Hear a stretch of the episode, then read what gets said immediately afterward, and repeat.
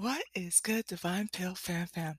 Listen, I'm excited. It is 6:11 in the morning. I'm about to go for my walk. I'm about to head out the door.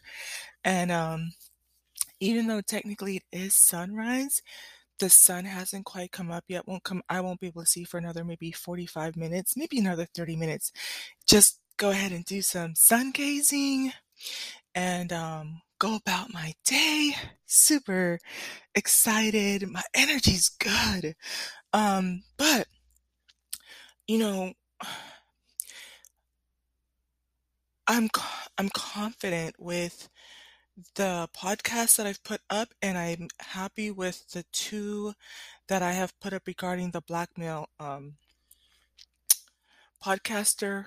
Um, the one that I am referring to in particular kind of represents an a certain archetype of um, black male um, content producer. Um, and but I but in the second one I talk about the contrast, right? The black and white. And um, I'm going to be talking more about things in terms of chess, so it can seem a little bit coded. Um, but I've given you the contrast. I've given you, you know, the shadow version of the content I used to listen to and why it's it it has the shadow elements and I'm also I've also highlighted a little bit, maybe not as much as I could or should, um, the the white square of what's going on behind the scenes with with the black male content creators. Um, and so I will say that the the thing that um, I'm thinking about is with my fascination for chess and understanding the role of the Black Queen on the board. And one of the first plays, the first play that I learned was the capture of the Black Queen, the Tennison Gambit. And it's predicated on the premises that white goes first and they understand that the blacks do not or will not will not protect their black queen and so she ends up getting captured in, in a few felt swoop moves right? And so i've been toying with the idea of what it means to protect the black queen to show up as that as that player um, and to promote you know the pawns as quickly as possible into power players. And you know i've also been talking about the content at the end of the day that's coming out for the black community. You know we have the high vibrational approach the low vibrational approach. That being said you know one of the things i i learned when i was reading the science of getting rich um not that that uh how do you say it's not that many pages but it gives you so many insights to life and you start to understand that you know even even with my quote unquote white man christians um religious upbringing you start to understand that we need the good and the bad you know um and so with that being said I'm going to explore a little bit more about the inner me, right? The enemy of what's really at the crux of of why I'm agitated, I think with that podcaster. But I want to highlight something. I want to go to the center of the board on this and be vocal on it because um I am responding out of ego and he may continue to do this out of ego. Um I want to get to the point where I'm no longer responding to things out of ego, but out of truth, right? And out of clarity and to win, always to win. Um, but so um, we're talking about chess, and one of the the uh, I did a podcast on this, but one of the strategies is the one that's titled I think 35 strategies to win at chess. I really enjoyed that video that he did. But um, for me to persuade and dominate in this topic, I need to come out front and center and um, be vocal and visible, um, audible, audibly visible, or audibly, um, you know, in that space. so I started to think about you know, um what's at the core of, of this issue is the reason that the black male podcaster and or quite possibly, you know, other black male content creators who fit that archetype because I, I wanted to make sure I'm I'm addressing that there's two archetypes.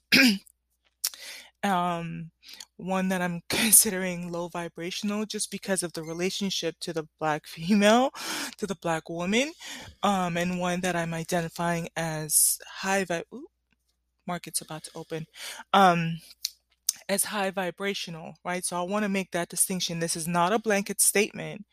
It's very black and white. There's one that I identify as lower vibrational and one that I am going to continue moving forward with that I consider to be high vibrational. But one of the things I noticed across the board with the low vibrational content creator, black male content creators is is it possible, okay, that part of the reason that it's the women who are being targeted, um, even though it, it's women that in some instances are in the same camp as them. You know, I think that um there there's another one of my my content creators that I used to listen to and again it it's it just takes me back to that imagery where I was right there right alongside with him and listening to the content. I was sitting Indian style on my bed, just kind of working on some other things, you know, and relaxed day, basically birds singing in the background. And then out of nowhere, he just did this jab out of um, at black women. And like I said, I, I consider myself to be pretty practical and logical, practical, pragmatic but I I sat with what he said and it just it didn't sit well with me because I felt it was unnecessary. And the thing is I don't think that he fully understands that from his audience he has they all have women um in their audience who share in their beliefs and their ideology that there is something wrong with white supremacy and that there are flaws that we need to address in the system. And I want to make sure that I'm addressing to the system um, versus people. You might get some pushback on that from me, but I'm going to go ahead and give some clarity to why I am even going to say something like that the system. But um and so you're you're taking jabs at me, man. You're taking jabs at me, and I'm in your camp. I'm in your village. Like I'm there for you. And it's kind of funny because my whole thing too is kind of gonna just also highlight why I'm saying that the women need to just burn the boots. One of the phrases that is very common in the black community is keep the boots on their neck. Gotta keep the boots on their neck. Gotta get suited and booted, report for duty, da da da. We're at war. But I, you know, going back to what I was saying earlier, and and I want to go for my walk, y'all. I'm like a little bit nerd, but um, is could it be that the reason that there's so many women that are taking the hits is because they're at the center of the board, they're at the center of the war, they're suited and they're booted, they're out in the front line, right? So the easiest target, the softest target is going to be what's up out in the front and ahead of you. And so if you're on the sidelines, right? Because I'm talking about chess strategy, and one of the first things they tell you is to be up front and center on the board, visible, all right?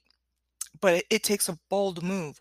And if you're going to lose in the game of chess, right, you're going to be making plays along the sides of the and I posted that video um, and I also posted the link. And in, in the first minute and eight seconds, if you want visual imagery of what it looks like, that's what I'm referring to.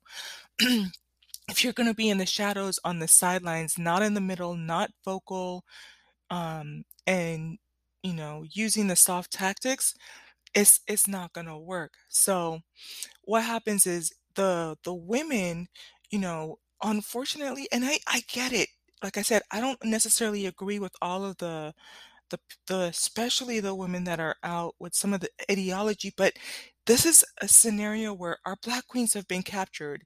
What have we done to protect the Black queen's thinking, her ideology, her mental map?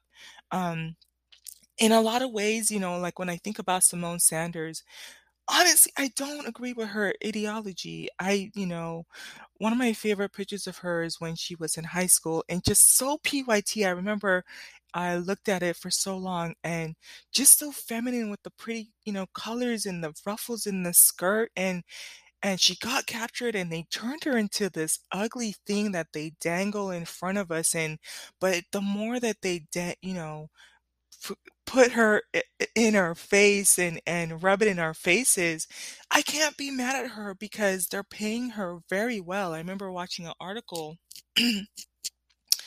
about how much the girl is she's getting bank. But what's stopping us from doing that? And why didn't we protect her in the first place? And i can't take shots at at symone and be like you need to represent black people more. You're just a bootleg. You're just a Miami. You're just this and da da. da. What? I already know my people. We not finna pay her. we don't have a news um media source to to um represent her and say, you know what, this is our our media.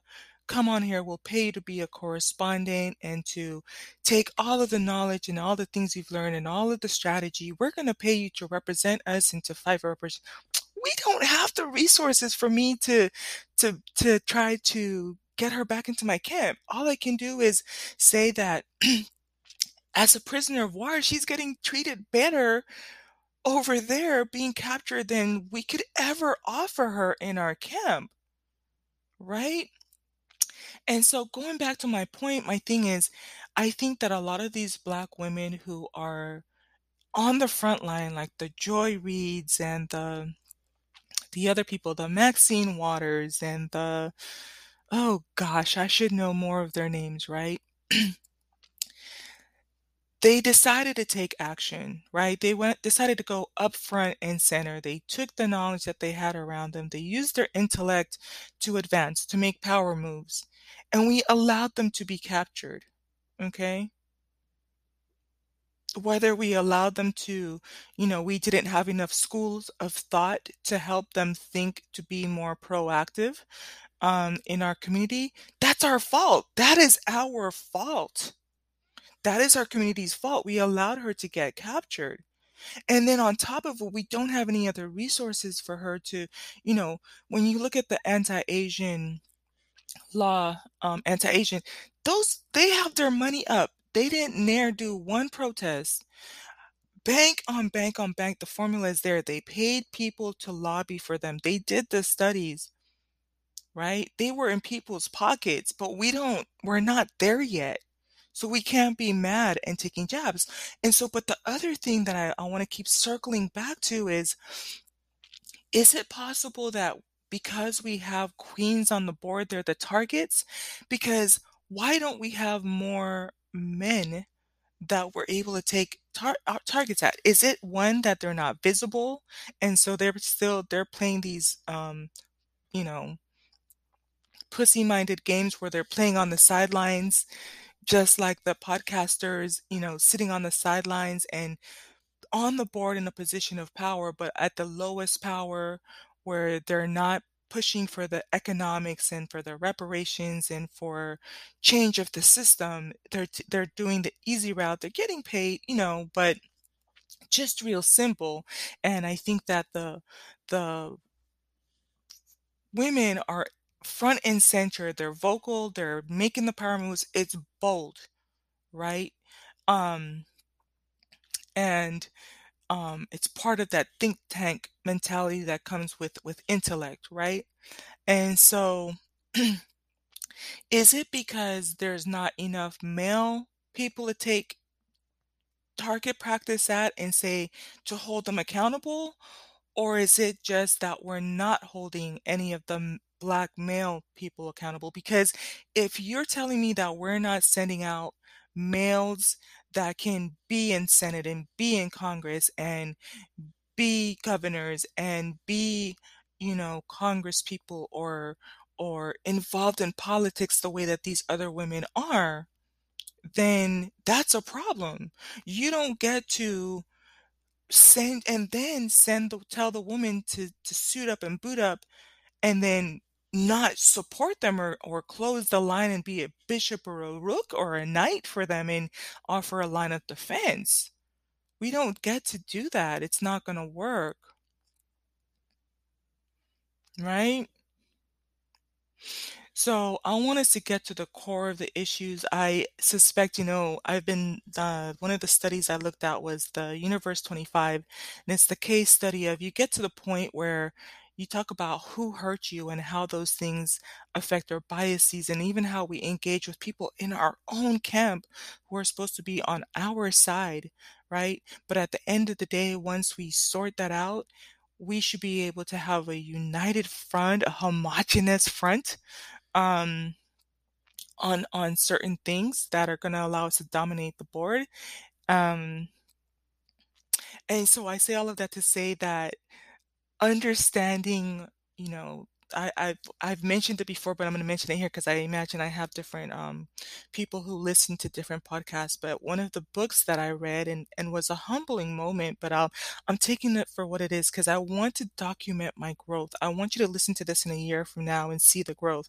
But the book I read was um, one of the audiobooks I read this week is um, How to Have Confidence and Power in Dealing with People by Les Giblin. And on chapter 10, he talks about how when we're trying to uh, persuade the other side or to use strategic tactics to get our point across, part of the reason we get into these yelling matches and we start to, you know, I'm not gonna lie, I got a little bit mean and nasty. I said that this guy had the male parts and the testicles, but not the you know, apparently not the balls to, to say that a woman had the stones. And I said that his voice was just the softest feminine in his mind. So there, I bit his tail. And in the Universe 25 law, it talks about you get to the point where everybody starts to bite everybody's tail. Everybody starts to attack the ego, and we lose sight of the bigger picture at hand. We start to lose the fact that at the end of the day, we really all want power economics. We all want power. We all want to dominate. We all want to win. And to win, I, you know, I will admit it. The point that I'm on right now, if I'm going to be transparent with you, the truth that I'm in right now is when I studied the Tennison Gambit and I saw that, you know, the the black queen got captured, but I realized to win the game, I have to have the king on there. You can't have the king. You can't win without the king. Okay? And it's harder for the king to win without the queen, but in most cases, you know, from from what I've read and what I understand, I'm just going into like maybe the seventh day of my understanding of chess. Never played it. Um, all I've heard is Black Queen, like literally. I've never delved into any of the ideology or the moves behind it, right? But um, understanding also that the majority of players, once the queen is off the board, the game kind of they they surrender at that point. So we we're gonna have to figure out how to protect the queen and keep the king on the board, right?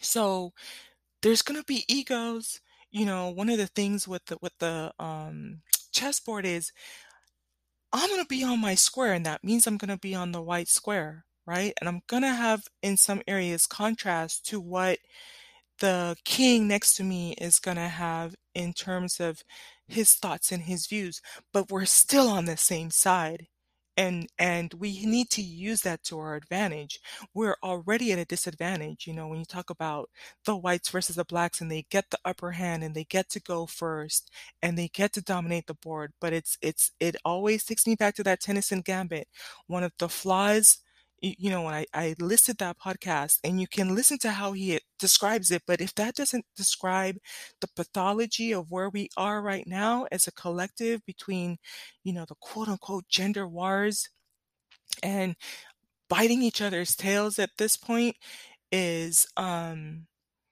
you know, we don't, eh, we are notorious for not protecting our, our black queens. It's a global pathology across the board.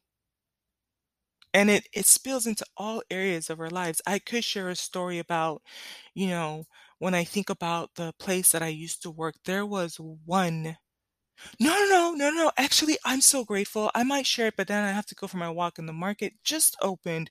Um Okay. I'm so grateful and I'm learning, right? Because I wanna make sure that I'm also contrasting both. But, um, my initial thought was reflecting on when I used to work at my other place of employment, there was one of few black males that was in a position to hire me, and when I tell you he dragged me for everything, and he not only did I mean, it's one thing if you don't accept somebody's application, but he told the, um white lady in the HR office, and she took the pleasure of coming and tell me I think it was a little bit of pleasure, um, but she was trying to help me at the same time, and she's like, "Well, he said that he wasn't gonna take your application for this, that, and the third, and just the the dragging process. So I, um, resubmitted my application, but when I tell you it was petty, uh, he said that the reason he didn't accept my application was because I didn't say that I was going that I wanted a position in accounting. I was in, um, in my, um, master's in business administration. No, no, that was my undergrad. That was in, um, I was doing my undergrad in business administration with a concentration in marketing. So I was applying under the premises that I was in the business administration. Still, um, it was a student position, and so, um, figured that at that point, if I needed to, I could transition. I had taken my accounting classes, um at that point in finance, and it was in my curricul I had included that on my tran my transcript in it, and again, it's a student position, right? But he said that he didn't take my app so I fixed the application, and I, um, said that, um, I I corrected that one line, kid you not, nothing else wrong with my application, and he didn't hire me. And the only time he acknowledged me was I had to it took me years. I won't go into how many years because I realized I've kind of said it in other podcasts, and you're gonna start to, you know, do the math and and that type of thing, but it took me years to work my way up through that, um, rank. I'm not gonna play the victim and say that he owed me anything, but it was just the dragging. Like, my thing is I don't think that another black person owes me anything. I think that for me, I like the idea of paying it forward and, um, aligning with with people that I see potential in, um, not romantically, not at all. No, we're not dating for potential, but in terms of, like, young people or people who are on a certain track that's the same as mine, I believe in that type of thing. I've actually been intentional about hiring black people, and same thing, you know, you have the good ones and the ones who aren't. But it was the whole the way that he had to say those things to the to the outside community that just left my tail bitten and raw and exposed a little bit. But with that being said, um, I do wanna acknowledge and it's funny, I don't wanna cry because these things matter, right?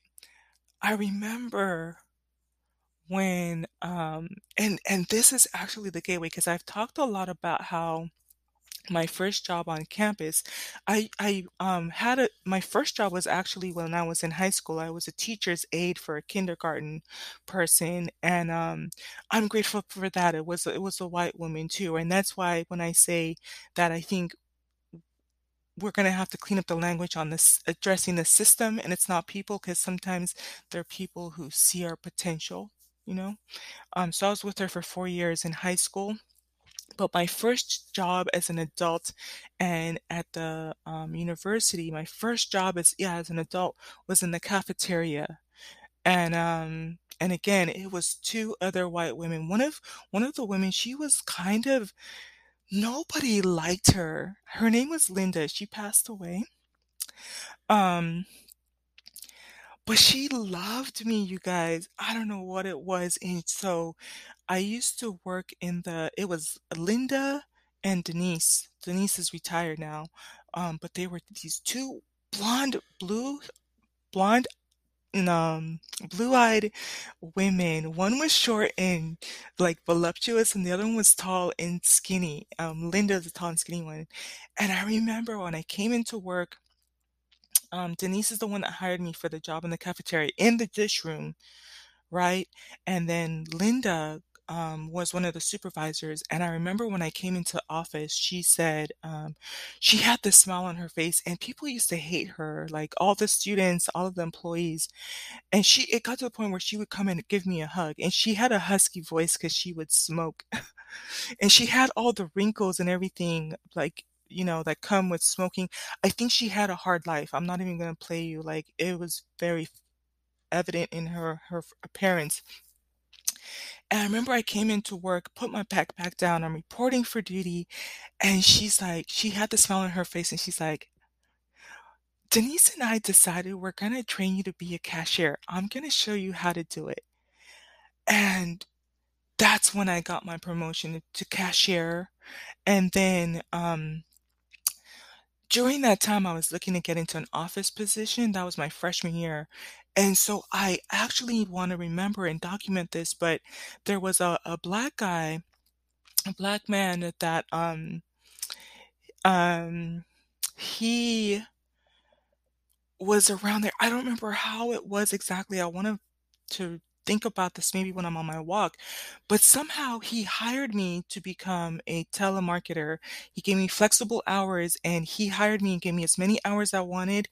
Um, but that's what gave me the quote unquote office experience that I needed in order to then go and work into an admissions office.